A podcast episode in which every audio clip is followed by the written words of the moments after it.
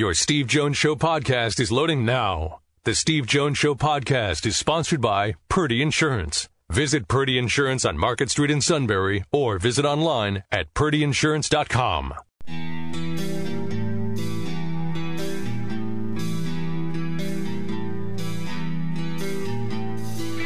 Sports talk where your voice counts. This is the Steve Jones Show on News Radio 1070 WKOK. Now, from the Sunbury Motor Studio, here's Steve Jones. Sam Darnold is now a Carolina Panther. The Jets are going to trade Sam Darnold to the Carolina Panthers. They're going to get a sixth round pick in this year's draft and a second and a fourth in 2022, according to Adam Schefter of ESPN. So the Jets are obviously going quarterback at two. In all likelihood, it looks like uh, Wilson of BYU might be their guy. We'll see. I'm still a big Justin Fields guy. Uh, no offense, I for some reason Fields is getting knocked, and I'm looking around like I don't quite get it. I mean, I mean somebody who's watched him play in person a couple times, he does some pretty good things, but it's their decision. I'm just saying it's the way I would go. But the Jets are going to trade Sam Darnold to the Carolina Panthers. Sixth round pick this year, second and fourth round picks in 2022. Dick Jerardi in a moment. First of all, our play by play call of the day. So many choices. How about this one? Juzang again with the ball in his hands in the paint. Floater short, got it back, ties it with three. Gonzaga has time to do something. Suggs for the win. Oh, oh, yes! Oh, yes! Unbelievable! Unbelievable! The oh. perfect season remains oh. on go. Are you? Oh, my God! There he is. Oh, there are onions, Jim. Onions quadruple order. Oh, love it. phenomenal. You should hear Kevin Kugler's call on, on Westwood was phenomenal. So I texted Kevin today. I said, uh, I said, uh, your calls in the final sequence were phenomenal. From reminding everyone UCLA was out of timeouts to the calls of both bas- baskets, I used it as an example in my broadcasting class this morning about how to do it. He texted me back, Steve, molding young minds with me as an example is a good way to get a classroom full of insurance salesmen. with, with, with a laugh. Thank you. I texted it back. Representatives from Aetna, Nationwide, and Travelers were all waiting in the hallway. Today's show brought to you by Purdy Insurance. See, Purdy's, I know my insurance companies. Okay? Purdy Insurance. There you go. Market Street in Sunbury. Go to Purdy and say, I know how to do this show. Purdy Insurance. Market Street in Sunbury. Go to purdyinsurance.com. Auto, home, life, business. They can take care of it all. And they'll do everything they can to save you money. They're going to keep you updated. The last thing you need is to have something happen and then you're surprised by your coverage. Purdy Insurance makes sure there are no surprises and you're all set. Purdy Insurance, the pros pros. Market Street in Sunbury, go to purdyinsurance.com. And we are in the Sunbury Motors studio. Sunbury Motors, 4th Street in Sunbury. Sunbury Motors, Kia Routes 11 and 15, Hummel's Wharf online at sunburymotors.com. All right. Let's bring in my broadcast partner, last 17 seasons, working on 18, and that is Dick Jerardi. As we talk about what happened on Saturday night, what's about to happen tonight, DJ, always great, my friend. When you look at what UCLA did the other night, in some ways, how anti analytics was that? close to impossible. Uh, one of my favorite analytics sites said if those two teams shot the same shots in a game, Gonzaga would win 98% of the time. Uh, so that's how unusual it was. UCLA made all these mid range jump shots, the jump shots that coaches now teach players not to shoot. Uh, in fact, Steve, they were nine out of nine on jump shots between the free throw line and the top of the arc, which is also unheard of. But look, they did it, and that's why they almost won. It's a little counterintuitive, but Gonzaga guards the lane and they guard the three point line like most good teams do. Those were the shots that were going to be open. And to Mick Cronin's credit, he ISO'd his guys. They had the guys that could do it, and they made an incredible percentage of those shots, and they still lost. That's how good Gonzaga. That's how good Gonzaga is, without question. Uh, the what did we see in Jalen Suggs? You and I have seen him. We've watched him on TV, but I think every, the whole country really has had now a chance to watch him in a game like that. What are you seeing in a player like that? Well, if he's not the number one pick in the NBA draft, whoever's doing the pick is getting it wrong. Steve, he's a 10-time All-Star who's that he just needs a, a consistent three-point shot. He's got everything else. He's a NBA level athlete. Everybody saw the block, the the half court bounce pass for the dunk. That's a play.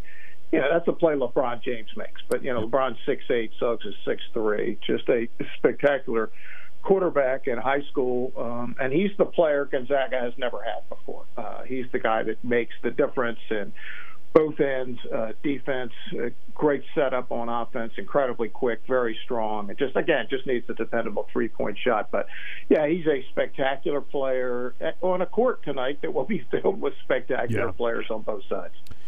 Did the and obviously the shot by Suggs, if it doesn't go in, you go to a second overtime. Uh, but he makes the shot. You were there with a great angle on the Gordon Hayward shot where it was win it or lose it in the air. I know this was a little bit closer, but did you get the same feeling in some ways? And you obviously the, the play by Kris Jenkins. Yeah, no, I did. Yeah, I, I saw Jenkins' shot. I was close to that. I was, I was right next to Hayward right as he was dribbling up the court in the same building, shooting at I don't know if it's the same rim, but you know the same end of the court. Uh, I think if I have it right, assuming the camera angles were the same. Um, but yeah, Hayward was a little farther away, and Suggs' shot to me when it left his hand looked good, Yep. and it was a little more of a shot. Uh, Hayward wasn't a throw, but it didn't have the same feel to me when it left his hand. But yeah, I was exact. I was behind the Hayward shot, and the angles are very similar, like you said, except Suggs was maybe ten feet or so closer, uh, and he had a little more time. I can't remember the time when uh, when Zoubek missed the free throw for Duke, but I think it was I think it was less than three seconds. Yeah. Um, and, and remember, Zoubek they missed it on purpose because Right. Duke didn't, uh, Gonzaga, or excuse me, Butler didn't have any timeouts left. It was a calculated risk by Krzyzewski. It almost blew up in his face because if you make it, you can't lose. You can only tie. Uh, but he didn't want uh, Butler to be able to throw the ball up into the front court without the clock running, which I, I probably would have done the same thing. The odds on making that shot are very small, obviously. Yeah, I felt like Hayward was a launch, and that the way Suggs shot it, it was a shot. I mean, the, Yeah. with the snap and Yep. the follow through Yeah, on it. Very much so. And you could see from he looked like he was pretty sure it was going in the whole time. Yeah. And, and you know, you you and I have been in enough practices and shoot arounds through the years. That's what every college team does at the end of every practice slash shoot right. around. Most of the time they're doing it for fun, but there's always that chance you might do it, and you like to have practiced it. And he looked like he had practiced it a number of times. There was also another factor in this. Uh, Mick Cronin, who coached a brilliant game, had to use along the way all of his timeouts to do it. I mean, all five of them because he got the extra one in overtime. UCLA didn't have a timeout. Now, that you know, so at the end, it was go time, but it wasn't just go time when uh, when he made the shot on the follow. They didn't have a timeout to then set their defense. Uh, what kind of factor did that play in it? Yeah, I mean a factor because you, you'd rather have any, you'd rather have it set than have it scrambled like it was, where guys are just trying not to do anything bad. It's always nice when the coach can think about it. But conversely, Steve, if they call time out there, then Gonzaga's got time maybe to set up uh, Right. the home run play. We throw the ball to midcourt and then try to pitch it ahead you had enough time with over three seconds left. Sure. So there's two ways two ways to look at that. Um, look, I did think Mick, Mick coached a perfect game. Um, the only way, look, I never saw that coming. I never envisioned in a million years UCLA could make that percentage No. of shots. No. But what he did was um, very few passes, um, so fewer chances of a turnover. And turnovers are like, yeah, put it in the basket for Gonzaga because they change ends so fast.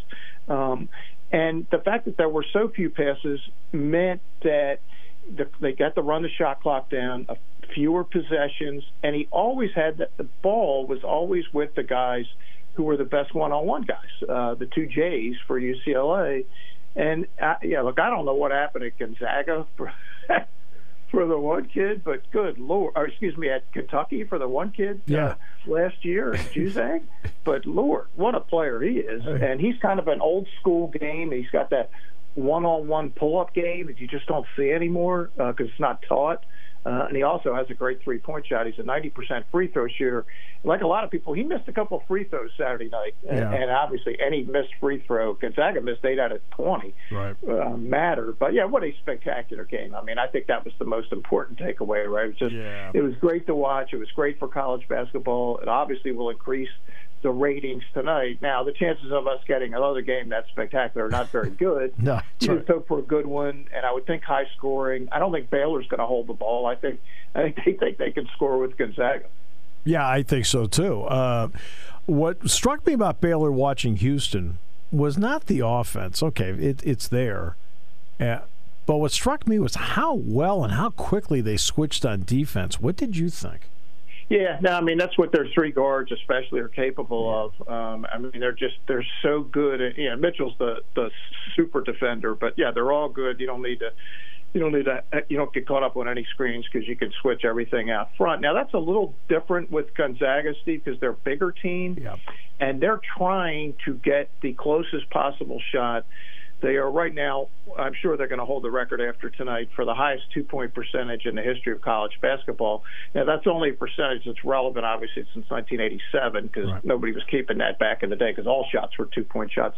Um, but yeah, I mean the fact that they're at 64% on twos is just an insane number. But yeah, Baylor does have a very good defense. You also have number one and number two offenses in the country coming into the game. And actually, uh, Gonzaga's defense rates a little higher. You wouldn't know that from Saturday night. uh, but generally, it does rate a little higher. But I don't think this game is going to be won by defense. I, I, I think the Man. teams whose offense is better is going to win. And I do think that is Gonzaga.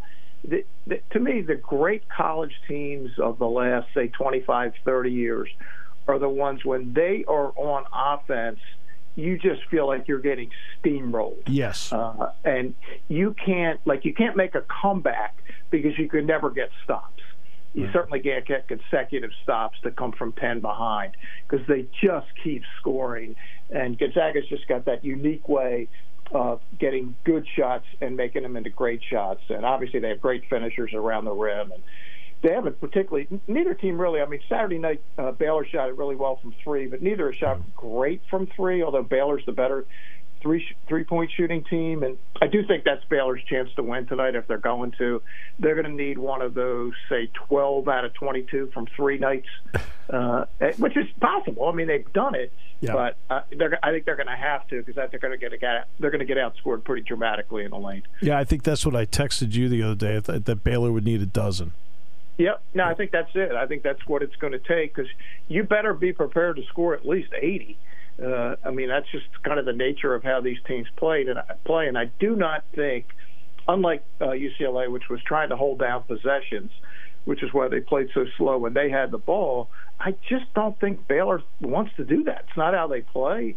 I mean, they're, they're, I don't think Scott Drew's going to say, "Hey, look, uh, you know, we can't play with this team." I think he's always thought he could. You know what? He can. I mean, they're good enough. This is no worse than the second best team in the country. And they were supposed to play December 5th. Yep. Uh, and that's I don't think a lot of people realize. Yeah, you and I realize that, but I don't think a lot of Yeah. people realize that they were supposed to play December fifth, uh, and of course because of COVID they couldn't. Gonzaga, the one thing that I know when you and I have talked during the course of the season, when it comes to Gonzaga, essentially they are a seven-man team, Yep. and they only played seven the other night. Uh, is it important how the game is called because of that? Because I know that's one thing. I thought the the best job Mick did with his team was that six minute stretch where he had guys in foul trouble.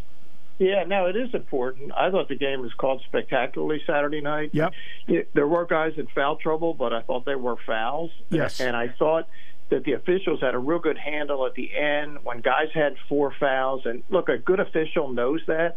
And if it's borderline, you let it go. You, you want guys, you know, I've been advocating for years to get rid of the foul out rule. As you know, I think it's the single dumbest rule in sports. Um, it's the only sport that I know of where the best players often can't play at the end of games. Just dumb. Uh, I'll never win that argument, but it's still out there. But yes, how the game is going to be called is obviously critical. But these teams play so beautifully on offense that they're actually, it's going to sound crazy, they're actually hard to foul. Yeah. uh, because you can't get near them because the ball moves, the spacing is so good. So I'm hoping that's not a problem. And, and whoever the three officials are tonight, you just hope it's not one of those guys. And I don't know who it is. I mean, I have a general idea who it is because I know who hasn't refed yet, and I know Right. the nine. guys- I know Ex- the people that were selected. Exactly. Um, uh, but I just hope that they realize it's not about them; it's about the players. Right, and, and it, that's exactly right. It's a, it's about the players. Um, this is the game that we, you know, everybody's been waiting for. Sure. So, in a game like this, you know, I think you've outlined a couple of factors. But what are a couple of factors for you moving forward in this game tonight that we as as viewers should be watching for? Yeah, I, I think it's it's um, will Baylor's perimeter uh, be better than the entire Gonzaga five-man rotation? Uh, that, I think that's really what it's going to come down to. Their perimeter is clearly Baylor's is clearly the best in the game. And Gonzaga's five-man starting rotation is clearly the best in the game. Um, Baylor will often play four guards. Um, Gonzaga's the far bigger team, so I think it, how does that play out? The three-point number I think is going to be critical. Gonzaga's not is an okay three-point shooting team, Yeah. like around 37. Yeah. They're certainly not bad, but it's not what they do. Kispert, who's their best three-point shooter, has not shot well. No. If he has one of those five for five games, look out. So I think I think that's important to look at. Um, I also think it, it was fascinating the other night, Steve. If you think, remember the last two times, and you you and I will remember them both, that a team got to the Final Four undefeated. They were heavily favored, UNLV over Duke in '91, and then Kentucky in 2015 over Wisconsin.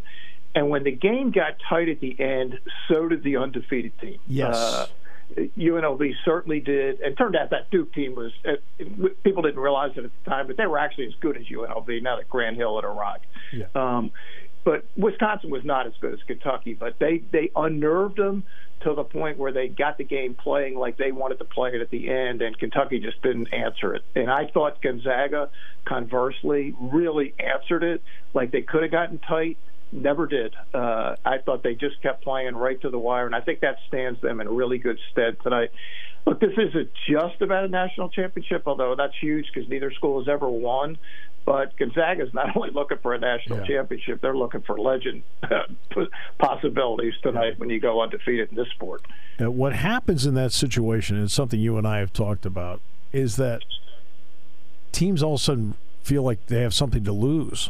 Yes, And Yep. that, you and I have talked about that many times. The, the, the moment that you feel like you have something to lose, now you start playing a little bit differently instead of playing to win. And Gonzaga, I just felt played to win.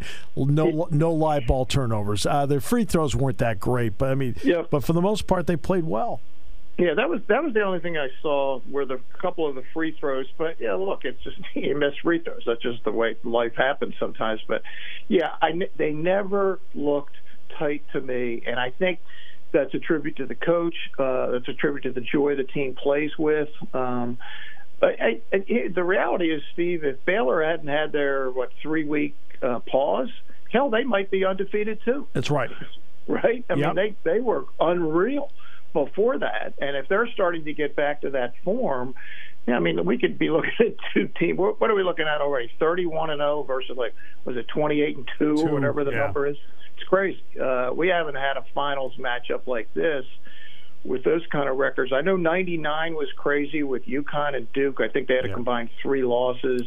I don't remember the Illinois North Carolina. I know Illinois only had one and 05. North Carolina didn't have a lot. No, they had I a think couple, I think they had two. And by the way, I'd like to point out to everybody who picked UConn to beat Duke that night. Yeah, that was me, uh, and that was it was funny because I, I remember that game so vividly, Steve, because Duke had been anointed, not and they were really good. I mean, like really good, but the only really good pro they had was Elton Brand. Uh, Right. UConn had Richard Hamilton, who I thought was the best of the whole on the court. And people didn't seem to get that. They were actually a nine-point underdog that night, but yeah, and they and they played in the Big East, which was at least as good as the ACC that year, if not better.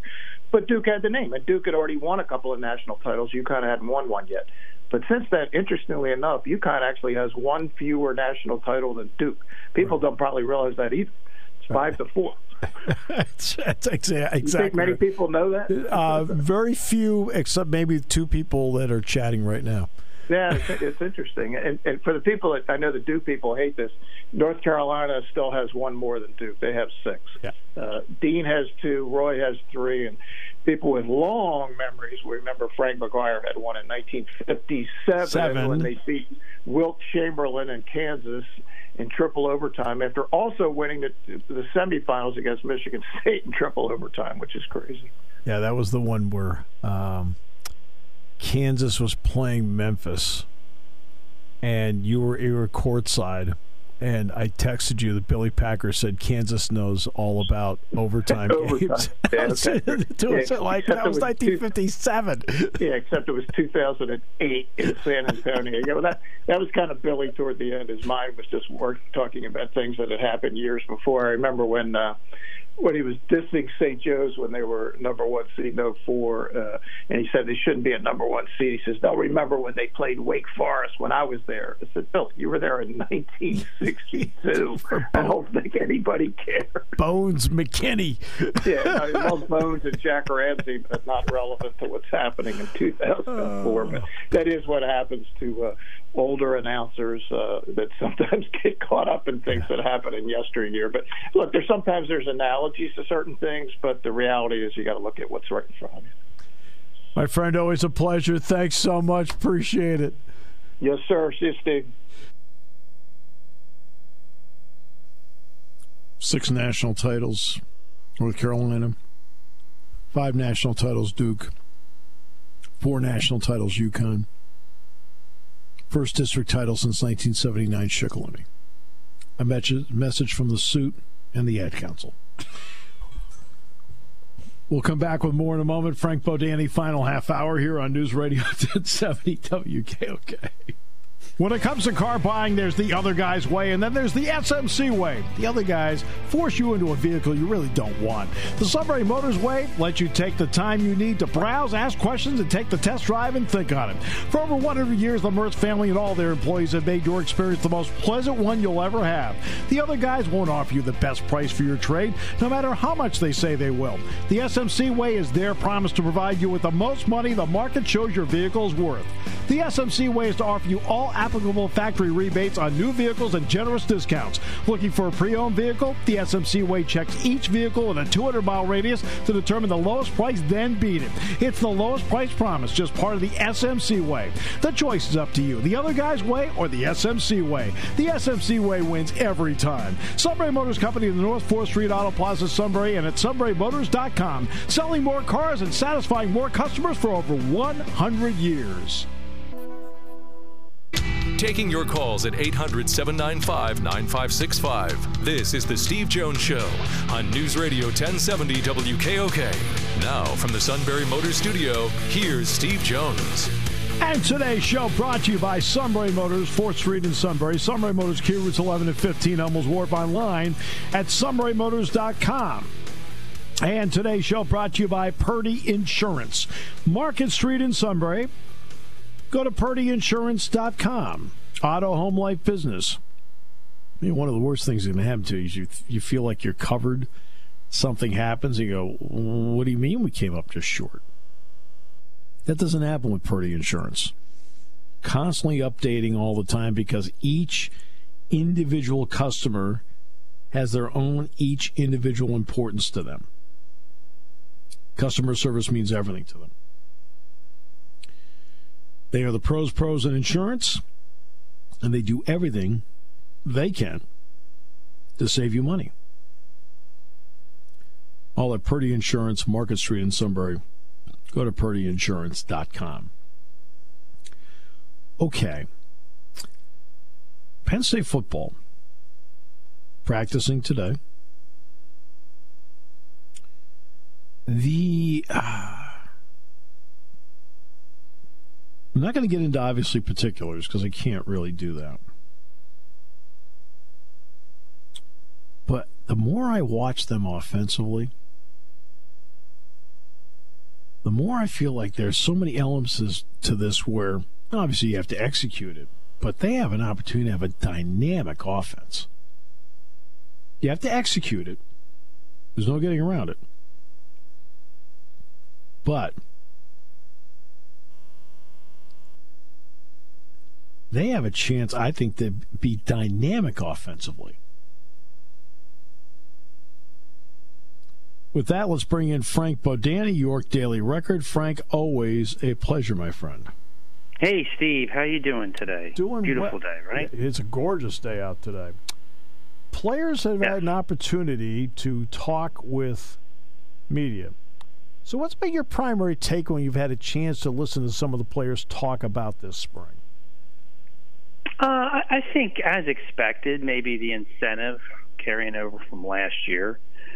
You know, none of it went as planned. None of it felt right. I don't think any of the returning guys believe they showed what uh, anything close to the expectations. So that's kind of driving them more than uh, any of the recent James Franklin teams, right? As far as proving yourself, and I think that's big motivation this spring. That's the that's the big theme. What was the what did you get out of Sean Clifford's talk, and especially when he talked about a new offensive coordinator and quarterback coach in Mike Yurcich? I think you get the sense of a different vibe, a different energy from the new OC. That's kind of one of the things that came through. I mean, from Sean, um, you know, he's a thermostat, I think, not the thermometer, is what he was saying. And others have talked about, you know, the quick pace already, you know, that Mike runs and how they're pushing the envelope on tougher stuff early in practice. And for a veteran like Sean, it seems like he's embracing that. It didn't seem like he's bothered much. I mean, what's he going to say? But for what fourth offensive coordinator, Sure. something like that. Right. Um, I think he just wants somebody. Hey, it's going to help me get to the next level. I mean, of performance, and uh, I think people are. T- I think Mike Yurcich a little bit of a whirlwind, and I think it in a good way. And I think that's uh, that's. Uh, I think it has people excited going forward. uh, it has did he d- discuss at all whatever kind of relationship he's built with Mike in the last couple of months? You know, I didn't get anything real particularly noteworthy other than the fact that you know it's a crash course for these guys. I mean, Mike came in granted early in January, but they're really first this first on field type of work that's going on now. I, you know, I think he you get the sense he believes in what Mike's done with quarterbacks in the past that precedes him, and I think. uh I don't think Sean needs a whole lot, you know, to get back to 2019 form and to uh, take it up another notch. I don't think there's a whole lot of difference between what we saw then and what we can see now. Um, and I think people might mistake that. I think they might think, really question Sean. I'm still in the camp of. Uh, he was part of the aberration of last year, and I think he he has everything in his background to be a great quarterback. I think at this level, and I think uh, he just just needs things to fall in place a little bit. Yeah, and and part of falling into place for him because I agree with you. He has, I think he has a lot of the tools you're looking for to play really well at this level. What does the comfort level? You have to have everybody, but what does the comfort level of having Jahan Dotson mean to him? Oh my gosh, everything because there's no guarantee. One, no guarantee John was going to come back, but he's your he's your go-to guy beyond that. Even I mean, he's your go-to guy, but he's a spectacular play guy, which sometimes that's not always the case with the one isn't always the second either. You know, but he is. He's the go-to guy. He makes the spectacular plays. He can bail you out. I mean, and he's got that kind of. uh at least to us, that steady, low-key work ethic, work ethic uh, that I think seeps out into the rest of the room and team. And having that guy going in there you can trust, you know, helps. I think got, it's got to help make things easier on the whole rest of the group. In you know, reading, because yeah, go ahead. Uh, I was, Sure. I was going to say, in reading a couple of articles on the defensive side, it seems that there have been a few players that have singled out Ji'Ayir Brown as somebody that's made strides. What have they told you, especially the players, about the strides of a guy like that? Because you have Jaquan Brisker back there, you have Jonathan Sutherland back there, but what have they told you about Brown? the Lackawanna connection, maybe it's your starting safeties. Uh, just that he needs more time, and he's getting it now. Like the game's slowing down for him. I think, as expected, you make the big jump into Big Ten football from junior college, and they, I think everything was just a little too fast for him. Um, I don't think you were able to see his potential out there a lot because he's thinking too much and he's a step late or trying to make up for it not being in the right spot and that uh the game's slowing down so the the potential you saw you know as a hitter a pursuer i think that's he's much more comfortable so you can let the guy you can see what he really is about and it seems like if he's if he's getting those reviews now that's a good sign that it's happening in the spring that it's not going to take him maybe the hope is, you know, if it doesn't take him part way through 2021 to get there, then he could be your starting guy from day one next to Brisker. And you mentioned we've just talked about Brisker. In the last half of last season, was it your sense the game had slowed down for him as well? Absolutely. And I think, uh, you know, talking to when Brent Pry talked to us earlier, you know, he mentioned about how um, Brisker was playing a slightly different position, slightly different role, and a lot of things that us even we don't understand. You know, you're still the safety, but it may not be the same responsibilities as what you were doing at the other position, or but that he really got comfortable. That he was just, uh, and you see it, right? He's a, he's making plays. You know, before it's not even so much that he, you'd see him making mistakes as it's you just wouldn't how involved is he does he look on the field maybe not as much all of a sudden at the toward the you know during the win streak he's a guy that's popping out making the plays and he, that's because he knows he feels more comfortable he knows what's doing and Penn State needs that in that in that secondary at safety I mean I, I mean you know that always hasn't always been a position of high strength at least looking at an elite Big Ten level, well, maybe we're getting there here with this, with this, with the, with with with him as a leader for sure. The uh, I want to get to the combine for a moment, or the pro day for a moment. Mm-hmm. Frank, there was nothing that was surprising to any of us who are around this all the time that Jayson Oweh ran the numbers he did, lifted the way he did, what Micah Parsons did it wasn't a surprise, but the NFL people, to them, it's whoa. And I understand that because, you know, they're not keeping track of it the same way that we do. What does this tell us about them as players, but what does also tell us about how Penn State has it set up in their strength and conditioning program? That it seems like these kind of numbers pop out all the time. I think that's getting noticed, Steve, is that the last part of your statement is that Penn State is producing these types of results now every year. I mean, I think Troy Apke was the guy that was wowed people too. I mean, people expect stuff from Saquon, but Troy Apke was there. Like, where'd this guy come from? Um, Jayson, I think, had that notoriety, but he needed to prove it again. I think is more what it was the feel I got is that scouts heard about the times, they heard about the ability, but let's see it in front of us. I, I don't want to call them a fickle group, but um, I like I don't think he did anything that we didn't already expect him right. to do. I mean, I don't think that's what Mike. If I was a NFL team, it would, I wouldn't be my concern. Those numbers, I would expect those numbers. Maybe just the proving of them because now it seems like, at least to me, he's more of a sure round first round pick than he was before March, and yeah. good yeah. for him. Yeah, because the big question now is it's a question I got. I was on um, Sirius NFL Radio Saturday, and uh, they asked me about, you know, the sack numbers. Now he had five sacks in 2019, as a matter of fact.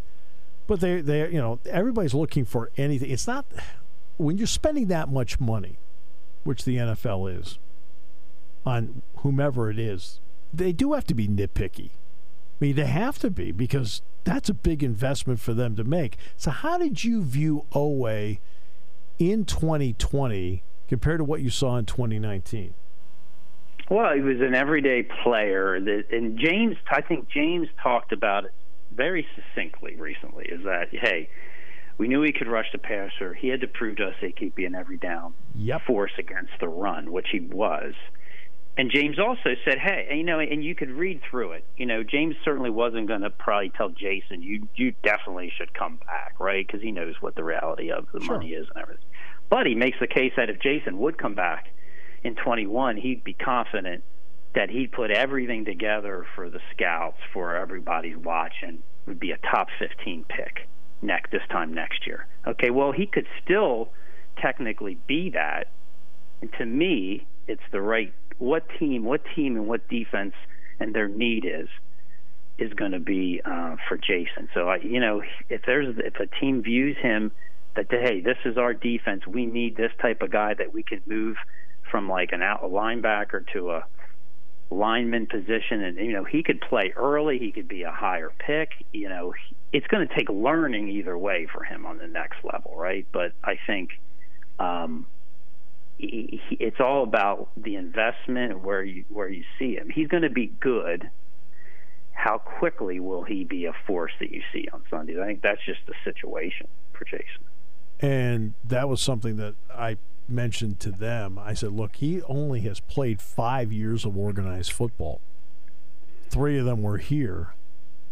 The bottom line is the parts you can't teach 6'5, 257, 4'3, 640, 21 to the bench, things like that. I said, you can't teach that. I said, the other parts you can teach him. And Micah Parsons is a perfect example of that. Micah Parsons moving back from the line of scrimmage. It was a learning curve for him, and what always impressed me, you know, and Brent has done a great job with him. What impressed me was how quickly he picked up a lot of nuances of playing in space that take people a long time to pick up, Frank. Well, I, I mean, I'm doing a preview story on him for the draft, and the thing his high, you know, I went back to his high school coach, and he said that you know, basically the thing people overlook is how fast Micah picks up things, and I think that is going to be Yes. to me. That's what I'm catching on if I'm an NFL team, is that you know you know what the skills can be, and you know that the development's going to be there. But if he's got the mind for picking things up fast and for this sport like he does apparently, and I mean above the average player, then that's the thing that could make him great and make him great soon. Well, this is going to be an interesting couple of weeks coming up, Frank, uh, because I think it's important to help set the tone for the off season, and I think they've set a really good tone so far. Always great to have you with us, my friend. Looking forward to seeing you. Thank you. All the best. Yes, we'll definitely stay in touch. Enjoy enjoy the week coming up, Steve. Frank Bodani, York Daily Record. Wrap it up in a moment. Great to have you with us today. Brought to you by Purdy Insurance on News Radio 1070 WKOK. Hi, this is Season from Purdy Insurance. As the days get warmer, our attention turns to home improvements and even starting a new business. Remember, you can't expect the unexpected. Protect yourself, your family, your business with insurance from Purdy Insurance. We're independent and local, and we'll find the right insurance to fit your needs. Give Purdy Insurance a call at 570 286 5855. Send us an email or go to our website at purdyinsurance.com to see what we can do for you. Seven seconds to go. Six seconds. Juzang in the paint. Fade away. No. Got his own rebound. Slithers to the rim and lays it in. Three seconds to go. We're tied at 90. Here comes Suggs. Long three for the win. Banks it home. Banks it home. Jalen Suggs. A deep banked three to send Gonzaga one step closer to history. Unbeaten Gonzaga comes up with the hero play of the year from the freshman, and they're one win away from an undefeated national championship. 93-90, Gonzaga and Baylor playing Monday night for the title. Thanks to the star of the night, Jalen Suggs. Count the bucket. Ball game over. 93-90, Bulldogs win.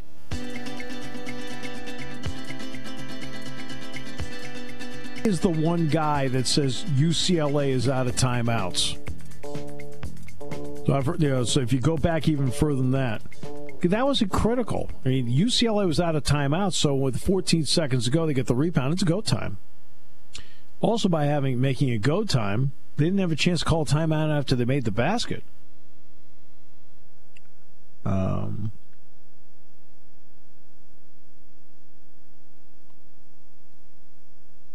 great call.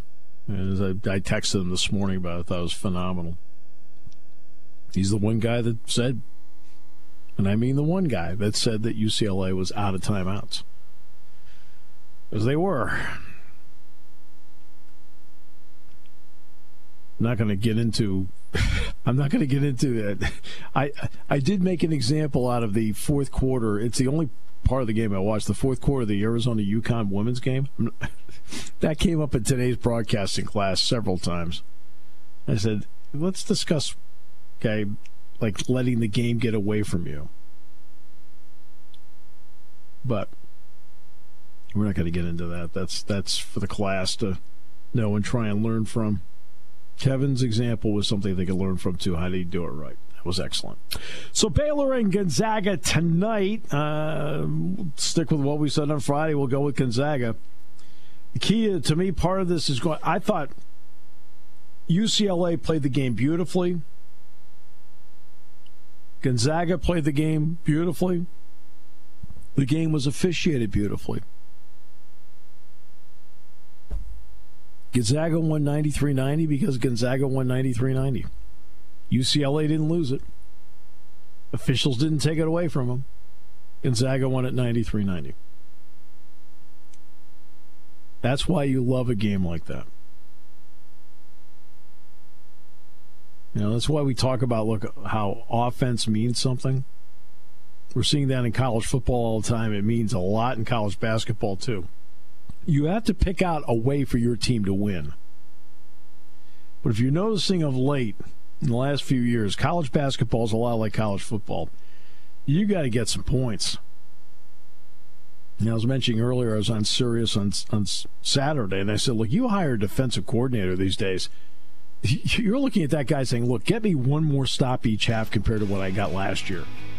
Because that's the way the game is now. That was just a beautifully played basketball game on Saturday night by both teams and officiated well.